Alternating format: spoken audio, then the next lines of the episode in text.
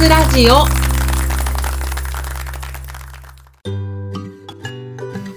始まりました。聞くワイン若津ラジオ。この番組は3000円台のワインをこよなく愛する3000円ワインの民マスタヤがワインにまつわる活動である若津について論理に語る番組です。ワインが好きな方そしてこれから好きになっていく方に向けてまるで美味しいワインを飲むように美味しいワインの世界をお耳にお届けする番組となっております。それでは若津ラジオ第9回始めてまいりたいと思います。え先日コミティアが無事に開催されまして、え第7回の最後にお伝えしたわたびエッセイ本の頒布無事に行ってまいりました。お疲れ様です、私。えー、当日はお日柄も良くてですね、会場にはたくさんの来場者がお越しになっていました。ところでこのイベントなんですけれども、えー、私のような自主制作の本をはじめとして、アクセサリーとか、えー、なんか機械のギミックみたいなものとか、とにかくオリジナルの創作物だったら何でもござれっていう感じのイベントなんですね。えなんか近くのスペースにはですね、ガチャガチャが弾けるスペースがありましたね。あの、ガチャ、ガチャポンですね。ちょっと近くに寄れなかったんですけれども、あれは一体何が出るガチャガチャだったのか、後からすごい気になっているので、あの、近づいてみればよかったなっていうふうに思ってます。あの、まあ、そんな感じでね、とにかく人々の好きっていう思いが詰め込まれたイベントなんです。で、本当本だけでも魅惑の世界なんですよ。オリジナルの小説、漫画はもちろんのこと、お取り寄せスイーツまとめ本みたいなものとか、居酒屋レシピ再現本とか、えー、コンビニおつまみ100選みたいなものとかね、まあそういういかにも欲しかったみたいな役立つこと間違いなしの情報本から、えー、近代建築レポート〇〇編みたいなものとか、お笑いの歴史とかね、え競泳水着まとめとかも見かけましたね。あと、ハンダゴテの専門書とかね。いやもう一体誰がターゲットなの？みたいな。誰がハンダゴテの本買ってくの？みたいな。ホクホクしちゃいますよね。なんか、うん、きっと好きな人はめっちゃ好きみたいな、私の知らない世界がこの世には噂があるんだなっていうふうに思いながら見てました。ていうかね、あ全然人のことを言えなくて、えー、なんだってね、今回3000スペース以上、えー、確か募集があったと思うんですけれども、えー、その中でワインサークル、私ただ一つでしたからね。もうね、全然人のことを言ってる場合じゃない。えー、ハンダゴテのことにね、注目してる場合じゃないんですよ。えー、なんだったらワインの方がね、ニッチかもしれないですからね。まあ、こんな風に、ありとあらゆるオタクっていうか、作家さんたちが誰に頼まれたわけでもなく、忙しい日々の生活の合間を縫って必死に作った作品が溢れた会場。もうね、歩き回るだけで嬉しくなる、そんなイベントだったんですけれども、このイベントの時、ある一人の男性の方がスーッと私のスペースに近づいていらっしゃいました。それで、すいません、ちょっと質問があるんですけれども、っていうふうにおっしゃったんですね。で、その質問っていうのが何かっていうと、3000円アッパーの重い赤ワインでおすすめ合いますかっていうね。いやー、いい質問ですね、と思わず言っちゃいますよね。あの、どうやらお世話になった方へのプレゼントを探していて、その相手の方が重い赤ワインが好きらしいんですね。でも自分はワイン全然わかんないから、まあ、詳しい人に聞いたよって言って渡したいっていうことだったんです。でね、私思ったんですけど、おすすめのワインって難しくないですか？いい質問ですねとか言っておいて、この低たらくですよね。さすが、実はワインの情報がそんなにないでおなじみの若津ラジオなんですけれども。あまあ思えばね、これまでもおすすめのワインって聞かれること結構あったなって思います。ていうか普通聞きますよね。ワインが好きだってめっちゃ言ってる人が知り合いにいて、で、しかも自分があんまり飲まなくって、でもたまにワイン選ぼうかなってなったら絶対聞きますよね。私だって聞くなって思います。というわけで、若津ラジオ第9回のテーマは、おすすめワインを教えたい。なんかこれ、ナチュラルワインの時とタイトルの構造かぶってますよね。好きになりたいとか、教えたいとか、あ今後の自分の希望を語る斬新な番組がこの若津ラジオです。今日はね、ちゃんと後半におすすめワインもご紹介しようと思います。偉いぞ、私。それまでもうちょっとおしゃべりしますので、どうぞお付き合いください。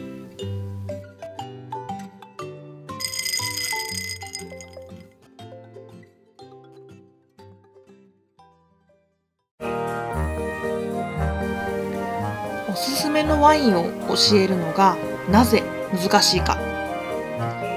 根本的な問題として、私、飲んだワイン覚えてないっていうところがあります。ええー、覚えてないんかーい。いや、あのですね、えー、すいません。はい。あの、覚えてません。いや、覚えてないっていうか、えっと、思い出せないんです。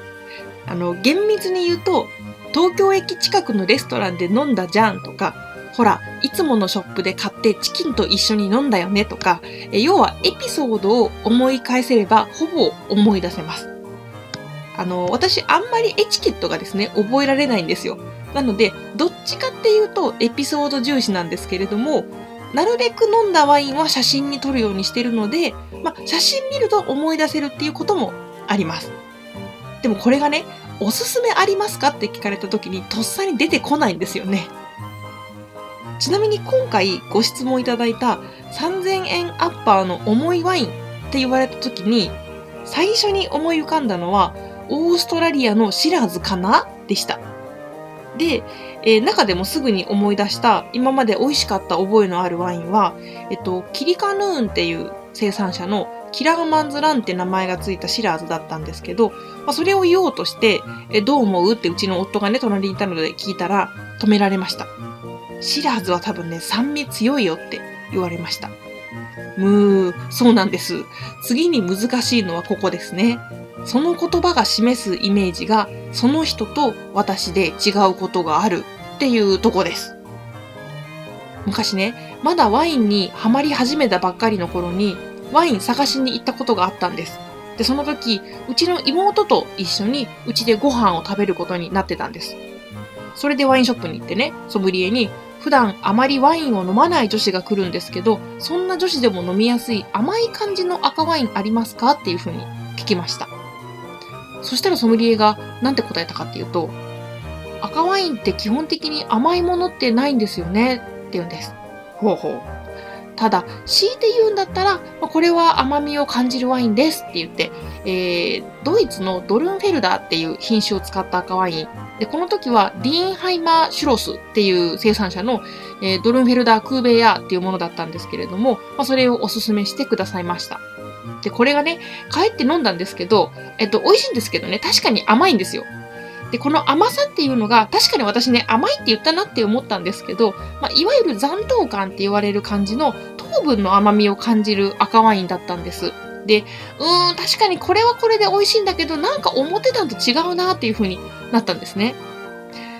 今なら多分ね、例えば果実味が豊かで酸味は控えめで、まあ、ついでにあんまり度数が高くない赤ワインってありますか？とか、って聞くと、もうちょっと当時のイメージに近かったのかなって思うんですけど、この時はまだ私もうまく伝えられなかったし、まあ、そもそもどういうワインがこの世界にあるのかっていうのも知らなかったんですよね。まあ、そういう自分のことを覚えてるので、この重い赤ワインって言われた時の重いの部分がめっちゃ人によるっていうのは分かってるんです。分かってるんですけど、まあ、ついその瞬間は反射的にシラーズとかボルドーとかみたいなものが頭に浮かびました。これね、どっちも酸味が結構綺麗にあることがあるんですよね。エレガントな印象のフルボディっていう感じのものが多くって、まあ、いわゆる重い赤ワインが飲みたいっていう風に言う時とは、ちょっともしかして違うことがあったりとか、まあ、ちゃんと選ばないとイメージがずれるのかなっていう風に思ったりもしました。うーん、難しいな。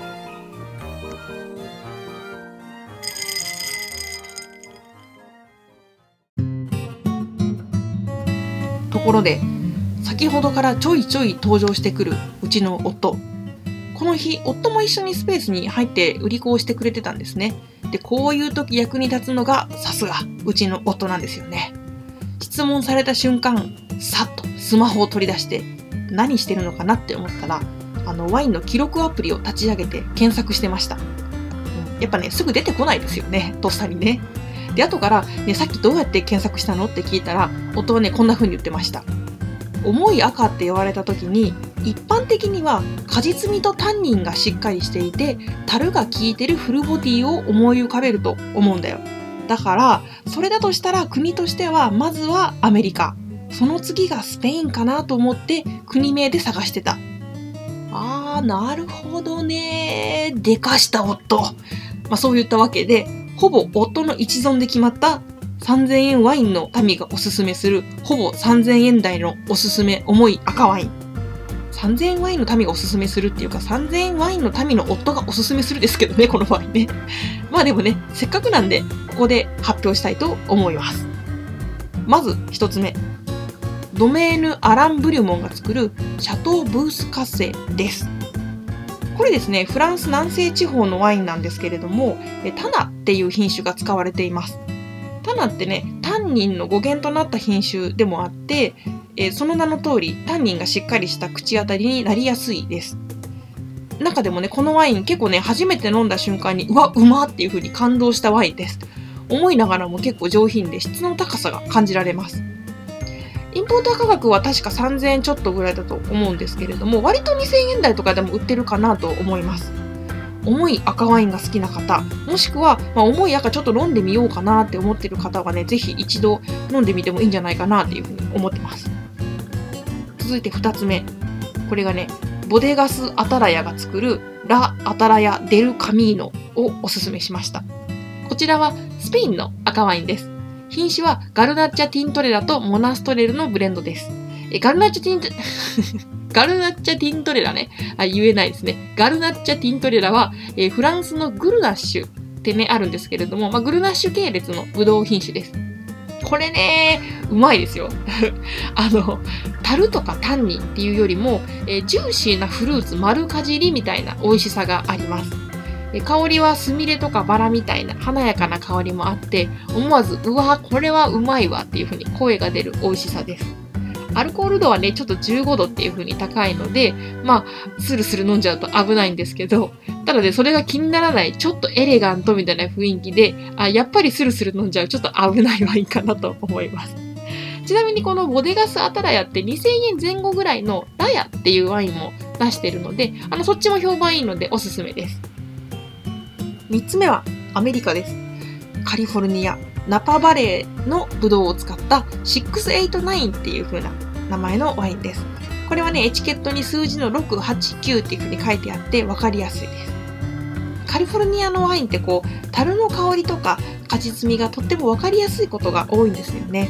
よく果実味爆弾とかね、言われたりする、するのかな？するんじゃないかな？私は呼んでるんですけど、果実味爆弾ってね、呼んだりするんですけど、えー、アメリカンオークダルによって熟成されたことによってバニラみたいな香りがしたりします。まあ、そんな感じですごく芳醇な香りや味わいのワインになりやすいんです。えー、でね、この689実は飲んだことがなかったんですよね、私。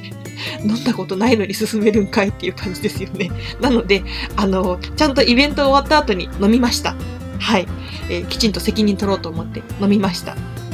えー、そしたらね、味わいとしてはやはりですね、わかりやすく果実味が強くて美味しいっていう感じで、えー、タル感はそんなに強くないんですね。えー、酸味もかなり柔らかめなので、なんていうんですかね、まあ、それこそ甘くてフルーティーな赤ワインっていう感じでした。えー、一応ね、なんかお肉に合うかなと思ってステーキ食べてたんですけど、最初塩コショウで食べてたんですけど、まあそれも美味しいんですけどね、途中からステーキソースあのかけてみたら、そっちの方が断然合いましたね。うん、ただまあこれをね重いって表現できるかっていうと、まあ、タイミンとかはかなりマイルドだったのでそれこそ人によるかなっていうか、まあ、私の重い赤のイメージとはちょっとずれるかなって感じもあったんですけども、まあ、かといってじゃあ軽いかって言われるとそういうことでもなくって、まあ、いわゆる果実味が豊かでちょっと甘くてふくよかっていう感じのワインがお好きな方にはおすすめできるんじゃないかなっていう感じのワインでした。飲んだことないのにね、進めるんかいっていう感じですけど、まあそれぐらいアメリカのカリフォルニアのワインには私の中では信頼感が高いっていう感じがしています。ちなみに質問に来られた男性にこの3本おすすめさせていただいたんですけれども、まあ、そしたら帰り際に、いやー、オタクのことはやっぱオタクに聞くのが一番っすねって言って、爽やかに去っていかれました。もうね、その通りすぎるよね。この世の断りですよ。はい。オタクのことはオタクに聞くのが一番。一オタクとして選んでいただけて光栄でした。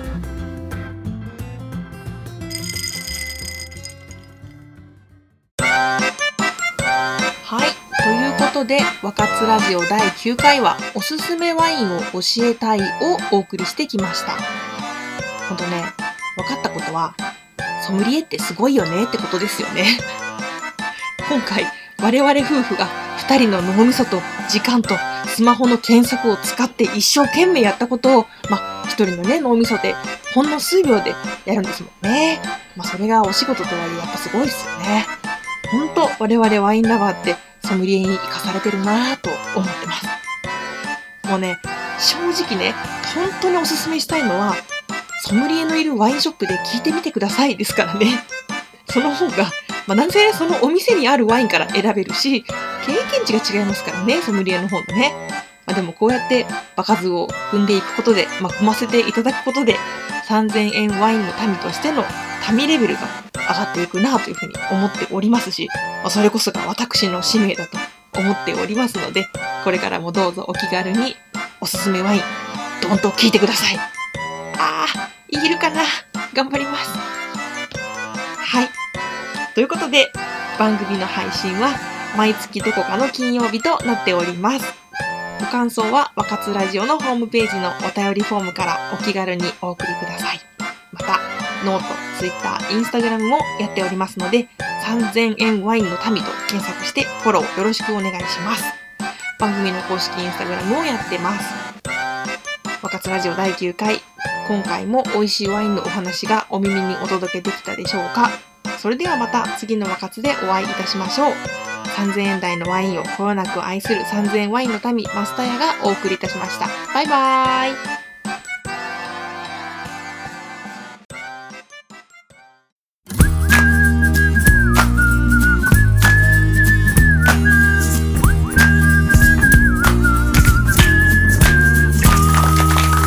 若津ラジオ